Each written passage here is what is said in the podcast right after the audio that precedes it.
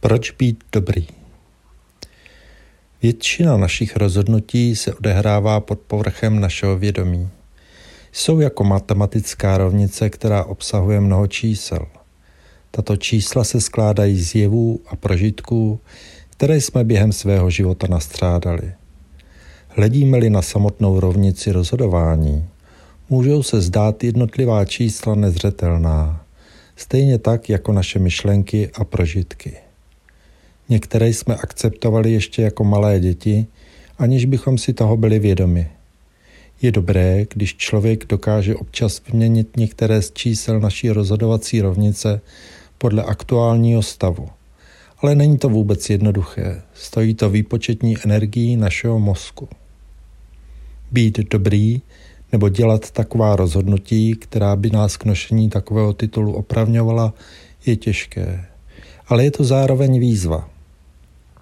Možná není vaše tělo uspůsobeno k tomu, aby dosahovalo světových rekordů v nějakém sportu, ale co když máte předpoklad dosáhnout úspěchu v tom být dobrý?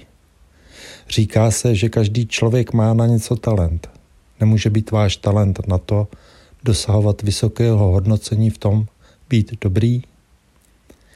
Když nás něco rozčílí, někdo nám řekne něco, co se nám vůbec nelíbí, Může se stát v závislosti na našem emočním temperamentu, že začneme také křičet, začne s námi cloumat zlost a říkáme věci, které bychom vlastně ani říkat nechtěli.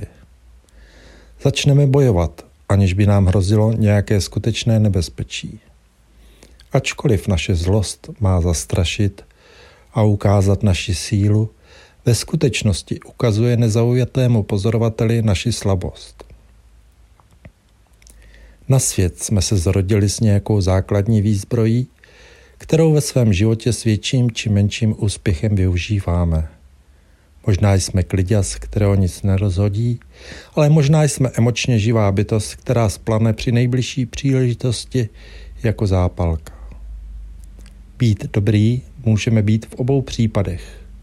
Není k tomu zapotřebí nějakých predispozic, pokud nemáme na mysli tu jedinou touhu být dobrý.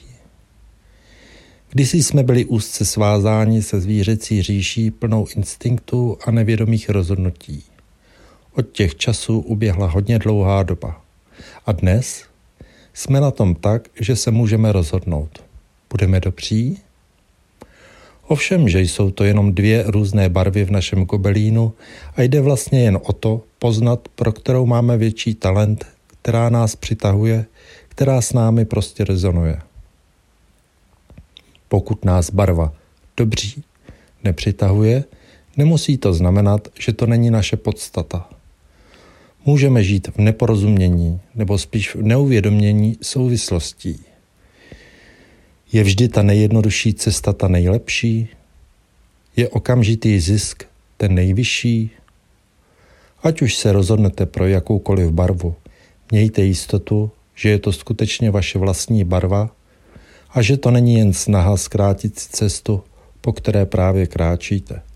Protože štěstí na vás možná čeká právě v té zákrutě, které jste se obloukem vyhnuli.